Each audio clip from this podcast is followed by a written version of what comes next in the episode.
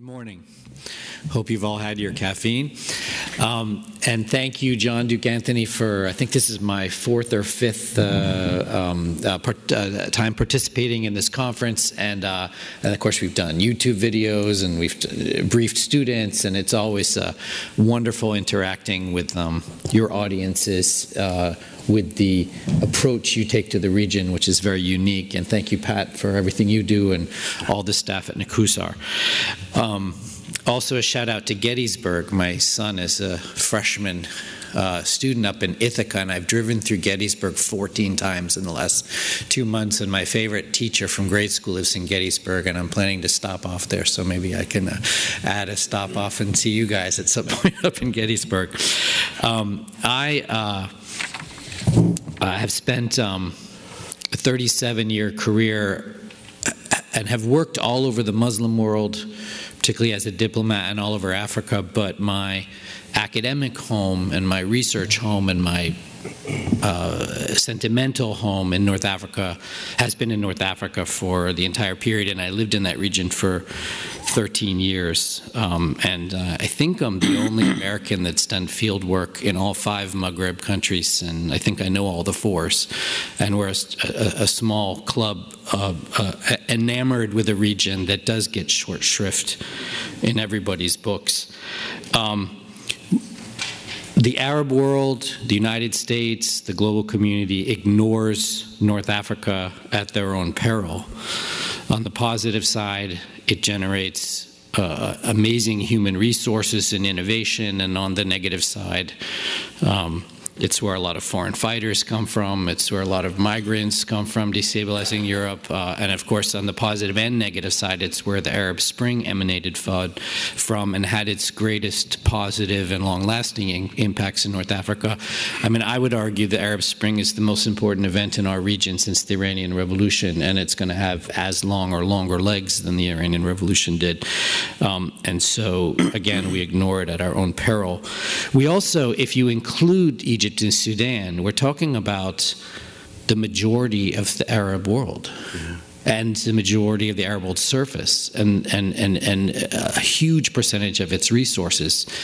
Uh, if we take Egypt and Sudan out, we're still talking about a third of the Arab world, uh, which again garners, I would estimate less than 10 or 15 percent of, of uh, U.S. engagement in resources uh, compared to the Middle East and Egypt. So, so again, my, my, my lifelong quest in many respects has been to get us to pay attention to North Africa, which has many distinguishing features, including that um, the U.S. is viewed next, less negatively there. If you look at polling uh, and, and, and, and the way the way the U.S. is regarded, Libya has a generally favorable view of the U.S. relative to other Arab countries, and the U.S. engagements in North Africa, I think, have had more um, uh, positive uh, impacts on popular views of the U.S. And again, we have sort of citizen allies in North Africa that we ignore often. Um, the uh, resources of North Africa are well known. The oil and gas reserves in, in, in, Libya and Algeria, which are tremendous, the phosphates in Morocco and Tunisia, the mineral wealth, the fish, and everything. But uh, the human resources, because of over 20% of GDP investments for decades now, excuse me, in the North African countries, mean that. Um, uh, we have, for example, more science on the shelf, uncommercialized science in North Africa than most regions of the world. Uh, we have a whole lot of manufacturing people don't pay a lot of attention to. We have thousands of cooperative ventures between European and North African companies uh, because the north south axis of North African economics is more important than the east west axis.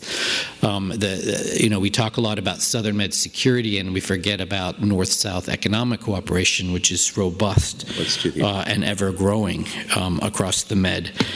Um, now, when the price of oil goes up, Algeria and Libya win, and Morocco and Tunisia lose. Morocco loses the worst out of Tunisia, Egypt, and Lebanon. The, the, uh, uh, and it's something we need to pay attention to because Morocco needs help when the these, these, these prices skyrocket more than any country. When the price goes down, Morocco is the biggest winner, and it has uh, taken that windfall of crashes in oil prices to invest heavily in renewable energy and other things at certain periods. So um, uh, uh, that that that fluctuating price and the, and the impacts on North African economies is something also to pay attention to. I should also say, in um, developing the history of global politics course for American University, I discovered an interesting recent discovery, which I didn't know, which is that um, the oldest Homo sapiens on the planet were discovered in Morocco. 315,000 year old skeleton uh, remains older than the Ethiopian ones, older than the northeastern African ones or the South African ones. Uh, and we have a, a, sort of a new migration patterns being re, um, re, reconfigured with DNA analysis, which show that in many ways uh, Homo sapiens and human civilization arose more in North Africa than we realize. Um, and again, uh, uh, something to uh, to pay attention to. Um, in some ways, we all come from North Africa, is my point. Um, the uh, earliest people of North Africa, of course, were not the Berbers, which they claim, the Amazigh people, but now we're discovering they were older civilizations like the Capsians 60,000 years ago and others. And all of these Homo sapien revolutions and human revolutions came from what? Climate change and mega droughts uh, and the coming and receding ice ages. And so, you know, Ecclesiastes said there's nothing new under the sun. If you look back at human history, sort of everything we're going through and everything we're looking to go through has happened uh, to humans in many respects. And um, there are lessons to be learned as we look back. Now, um, uh, North Africa has been hit hard by the same phenomena that this conference has been looking at. It's been hit hard by the energy crisis. It's been hit hard by the food crisis. Tunisia, Libya, and Egypt were three of the biggest Black Sea grain importers in the world. Uh, only Lebanon, I think, got rocked more by the, the, the food insecurity um, uh, created by Ukraine. Um, and of course, the climate crisis is hitting North Africa particularly hard as well. Um, but the instabilities of North Africa now are aggravated by those things, but I would say not caused by those things. And the instabilities in North Africa are man made, like most crises, and have to do with uh, power contests. And we have power contests across the region which are uh, um, uh, not endemic, not constant, um, but persistent and hard to purge, and there are uh, forces against change as strong as forces for change across our region. Now, um, uh, before I dive down into the country by country quick analysis, I'd also like to say that in my top 10 list given at last year's NCUSAR conference, um, which you can go back and look at on YouTube, I believe, um, I had a top 10 list of sort of what everyone gets wrong about North Africa or needs to focus on. And um, one of them was uh, don't overestimate or underestimate Chinese and Russian in, inroads uh, into North Africa. And I think uh, we need to sort of right size our sense of the Russian and Chinese threats in North Africa, whether the Russian Wagner group and what they're up to, and, and, and, and what you know minerals the Russians are after, and other access points, and what the Chinese are up to, whether it has to do with ports. And I mean, I was involved in the um, initial uh, knowledge production for the IRI recent report on China Africa. And what I discovered in my research, which surprised me, was that um, China was pulling out of many areas in Africa and reducing its imprint as it sort of uh, recalibrated and right sized what it was doing. And I think it's wrong for us to see Belt and Road as some sort of, you know, permanently expanding Chinese bogeyman that needs to be confronted, but rather it's uh, China on an interesting global learning curve and recalibrating itself in turn. And it's actually leaving places where there are opportunities for new investment by others um, or, uh, or improvements in local governance or local uh, structures for investment where uh, those improvements would have to be made for anybody to invest. Um, now, uh, uh, going to the, the countries, um, when I spoke last year, it was all about elections. Um, it still is. Um, elections are not the panacea or the only way or the only thing Libya needs to get out of its current uh, crisis, but it's a sine qua non for progress because both governments' mandates have expired, both governments are relatively corrupt, both governments are pretty much dismissed by the younger, the under 40s of Libyans that want to replace them with new, um, uh, new leaders, um, and uh, we all sort of um, uh, make a big mistake, I think, by backing either the Western or the Eastern government as sort of where to put our marbles in terms of Libya's future because um, there's so little support for them among the population. Yes, the Western Libyans will defend themselves against Haftar's repeated attacks to the last man. You know, uh, yes, um, um, uh, the eastern grievances which Haftar has captured are real, and uh, uh, Gaddafi's underdevelopment of the east and south are something that needs to be compensated more. And the answer is not just equal distribution of oil benefits, but actually greater investment in the east and the south. Uh, um, so that has never really been been fully addressed, and that's why you know, in many reasons, the Eastern Federalists have supported Haftar. But in the end, um, uh, Libya's future lies in the democratic transition that it started in 2011, had successful elections in 2012, um, had um, relatively unsuccessful elections nationally in 2014, but continued to have elections in the West right through to the present at the municipal level. Um, and Libyans want democracy. They don't want strongman rule, um, uh, which is what they're getting from the East and, and, and others. Uh, and so um, we, we, we get on the wrong side of Libyan youth at our own peril, um, or by falling in the trap of tribal solutions when Gaddafi's failed tribal strategy alienated all of uh, uh, Libyan youth, and none of Libya's hundreds of militias is named after a tribe because that's not where legitimacy lies in Libya. No, the future of Libya is is where young Libyans wanted to go, which is in a, a democratic direction with a fully accountable and transparent distribution of, of uh, petrocarbon receipts um, for development. Period. Um, and and and and the way to get there is through elections.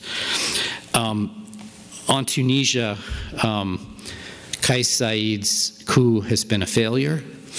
Um, it's gone from, um, so he's gone from 75 to 80 percent support to 30% supported and falling precipitously. Um, even his most ardent supporters, who I've been interviewing lately, say um, we, we, we, agreed with the, they call it a coup. We agreed with the July 25th coup, but we um, uh, don't like the guy who did it. He needs to go.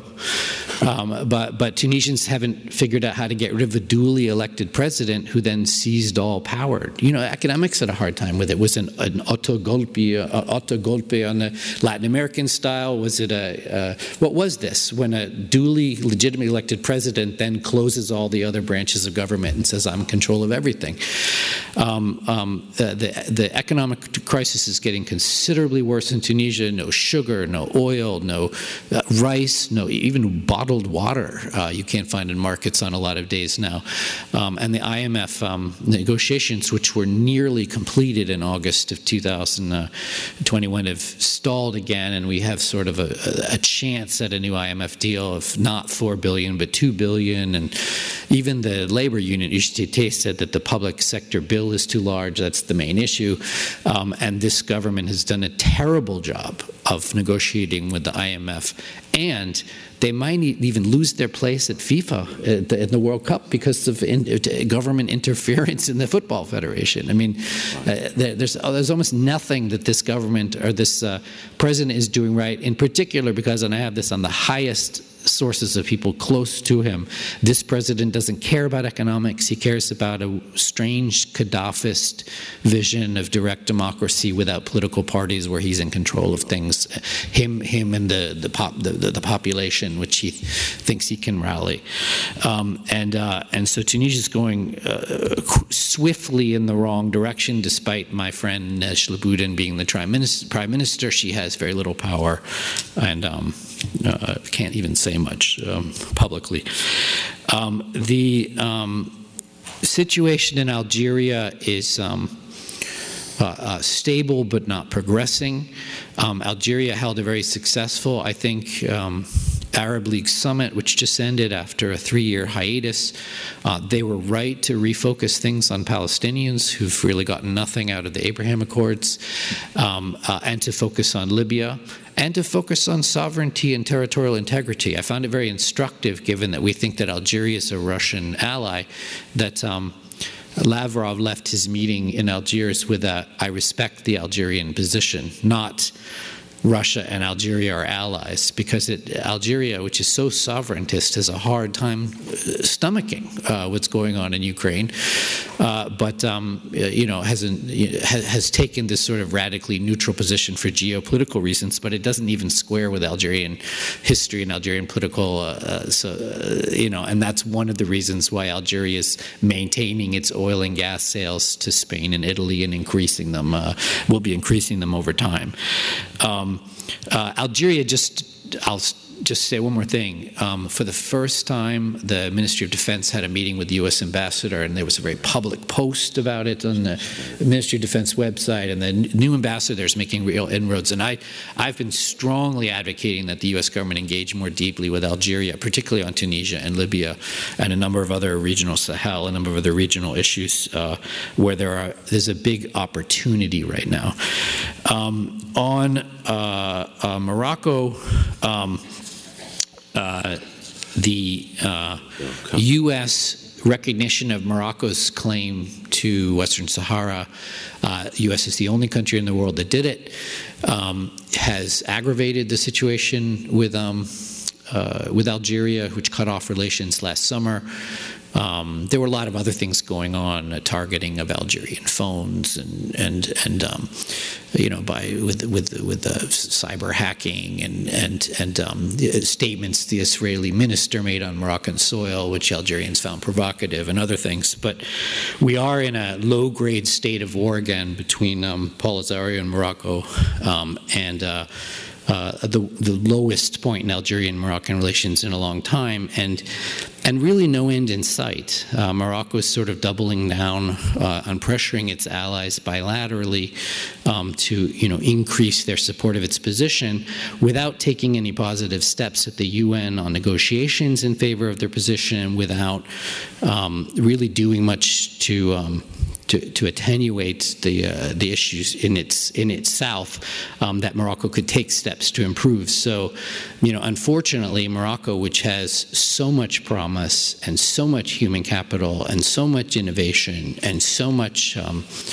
uh, alignment with uh, other U.S. goals um, is is by doubling down on the Western Sahara issue um, uh, and then trying to use the U.S. recognition as leverage to, to sort of pressure and bully other countries into uh, getting in line with its Western Saharan claims. And by the way, it only controls 78% of the territory, not even 100%, but we've somehow recognized their claim over areas they don't even control.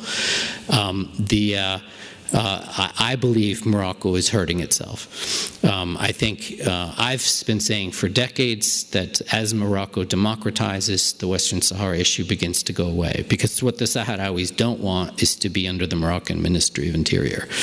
Uh, they, they don't want um, to be uh, forced uh, to do this or, or, say that or believe this or, you know, they, they, they, don't want that type of authoritarian autocratic control.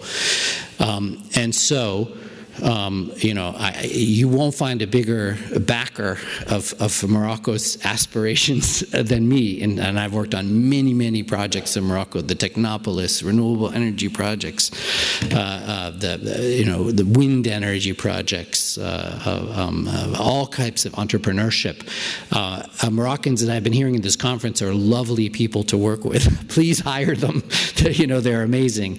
Um, but until we have a resolution resolution of the Western Sahara conflict, North Africa will remain the lowest regional trading area in the world. It has the least trade uh, because of the closed uh, Moroccan Algerian border, which takes 1 to 2 percent off of Moroccan GDP, according to the um, Peterson Institute. I gave a speech once in Oujda, Morocco, on opening the border uh, to about 500 people and uh, made an impassioned plea about. Um, opening the border with Algeria. And uh, uh, the dean of the university came up to me at the end of the speech and said, "You realize the whole room is." Uh, against what you said.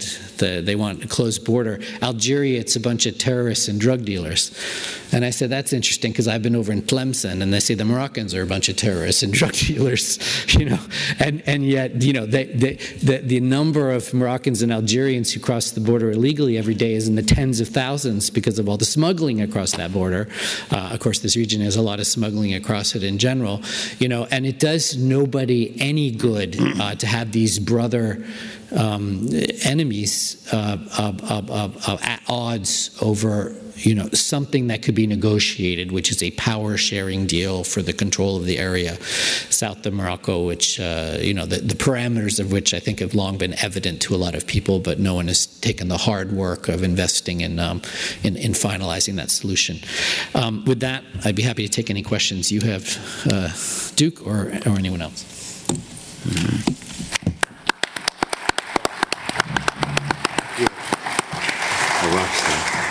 Thank you, Dr. Uh, Lawrence. In the um, interest of uh, recovering uh, lost time or delayed time, I hope you will uh, uh, bear with us if we uh, hold on the questions until at the break.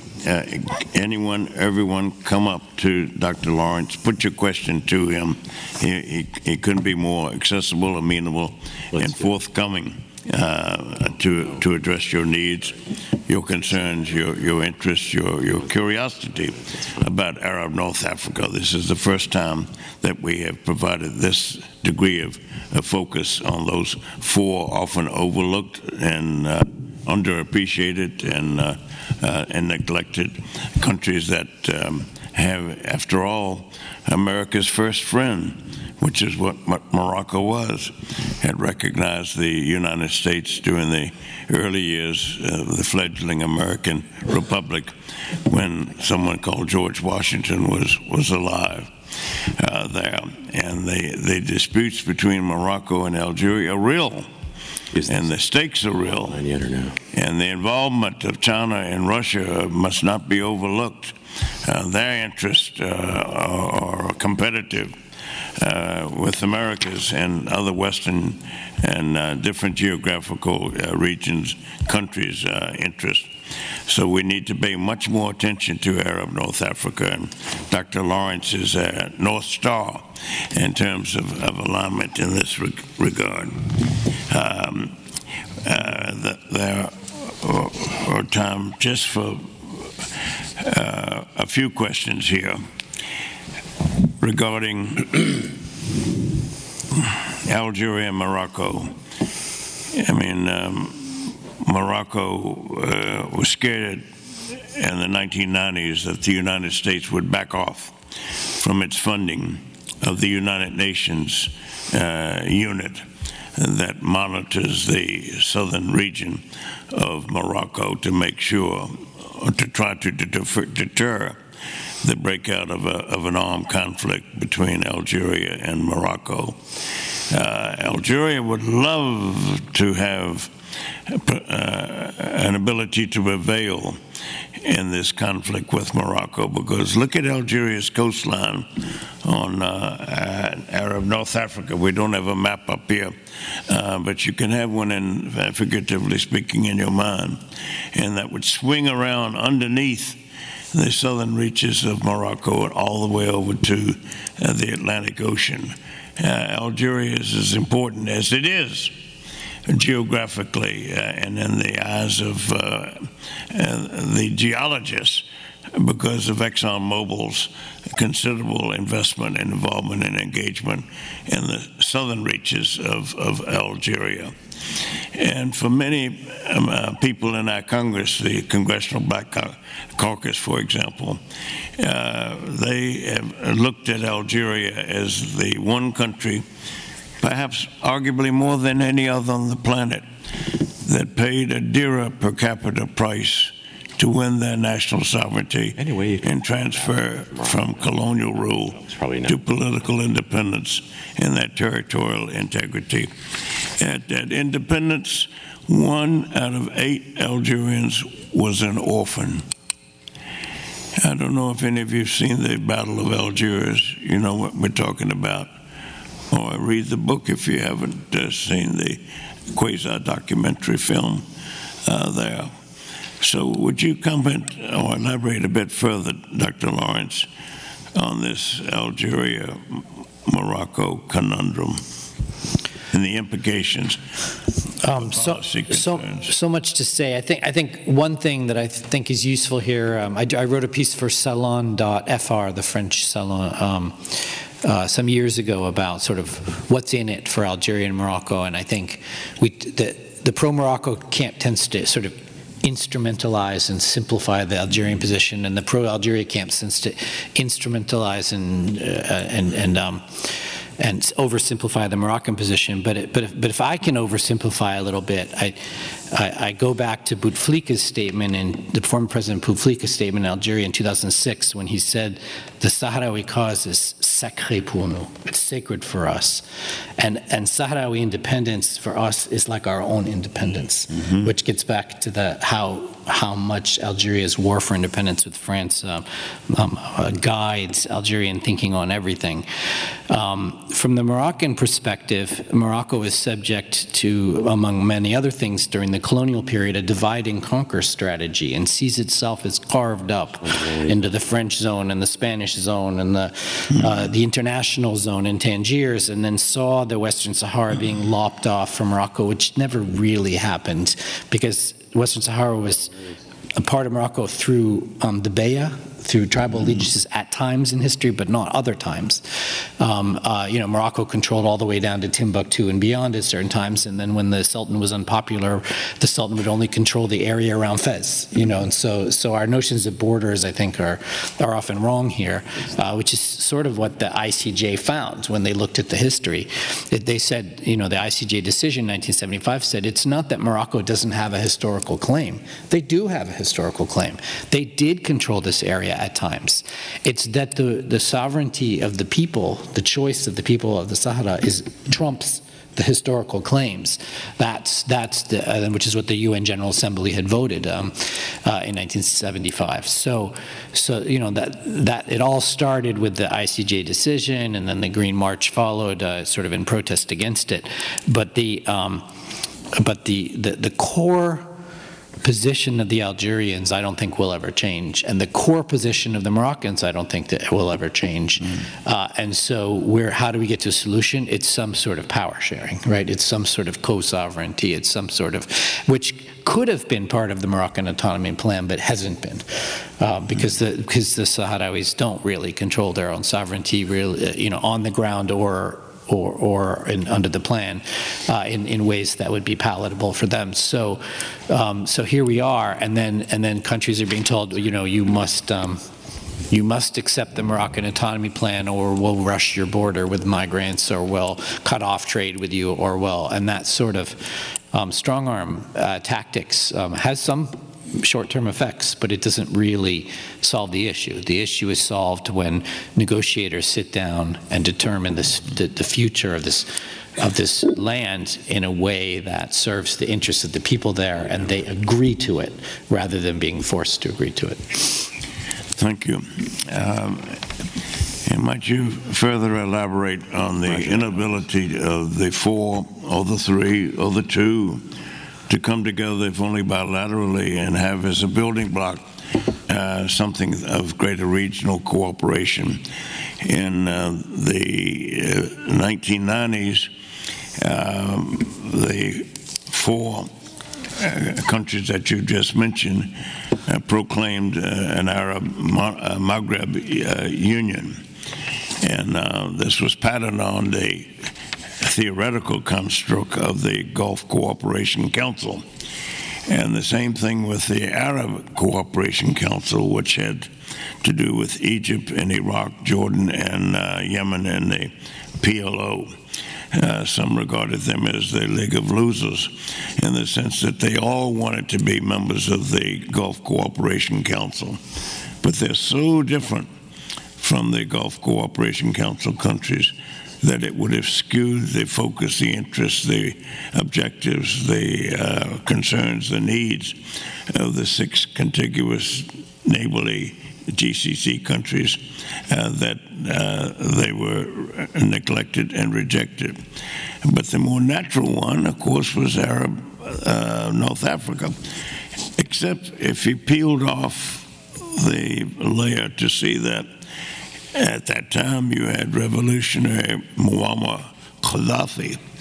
It's kind of hard to have imagined Muammar Gaddafi playing tennis with Mohammed Sadis or Mohammed VI, the king of, uh, of Morocco. No, no more uh, stark differences could be imagined. Um, why and how and when might there be a Mandela? Might there be a de Gaulle? Might there be a, a Adenauer? Might there be a Willy Brandt? Might there be a Jean Monnet? Very good. Uh, to bring it together. If only two of these four contiguous Arab North African countries, they are enormously important, even though we don't uh, show our awareness and appreciation adequately or effectively of that importance. So, um, as I alluded to earlier, the Arab Maghreb Union fails on the Moroccan Algerian failure to come to agreement over Western Sahara. Um, uh, now, it's a myth that the AMU does nothing. I worked a lot with the Arab Maghreb Union over the years, and culturally, educationally, scientifically, they do a lot. Um, and I've worked with them, and there's a lot of interesting projects. But on the political and the economic side, nothing happens. Um, the Arab Maghreb Union, interestingly, was the result of um, what you were talking about at the end. We had an alliance between Algeria and Tunisia, sort of on, a little bit on the model of the other, you know, Egyptian and Syrian mm-hmm. uh, attempts, you know, way back back when. Uh, uh, and then there was a Morocco-Libyan alliance in 1984, right after the 83 alliance, and then that sort of led to the Arab Maghreb Union in 89. But back then, uh, you know, with the, Arab, with the European Union becoming strong and unified, the idea was um, you can get more as a bloc than you can get as a um, individual countries. Unfortunately, there's new trade theory that says individual companies actually countries can actually get more from a block than, than a block can. So, for example, if I'm selling tomatoes to Europe and I want to get around a tariff, it's easier for me to do it from Moroccan tomatoes than to do it from Maghrebi tomatoes. Mm-hmm. You see what I'm saying? So, there's actually been uh, uh, many reasons why the Arab Maghreb Union um, hasn't always been able to act as a block effectively, politically, or economically, even beyond um, the. Um, uh, the failure of Morocco and Algeria to, to, to, to come to solution and agreement over the, um, uh, the Western Sahara issue. Um, and, and, and that gets at sort of our, our sort of general global understanding of how, you know, markets, open markets work, free trade agreements. Look at the U.S. Yeah. free trade agreements.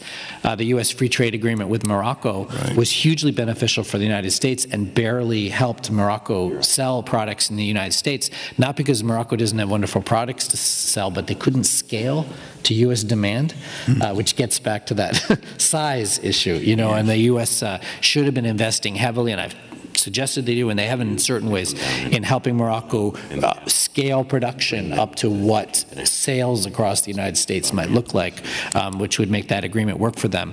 Uh, but in the end, um, uh, um, blocks can't replace strong bilateral relationships. Blocks can do certain things, um, uh, and, uh, and unfortunately, when it comes to mediation of disputes, um, it's going to probably be more the UN than it's going to be any sort of regional um, regional configurations that'll help us uh, solve these conflicts. Oh, thank you, Dr. Lyon.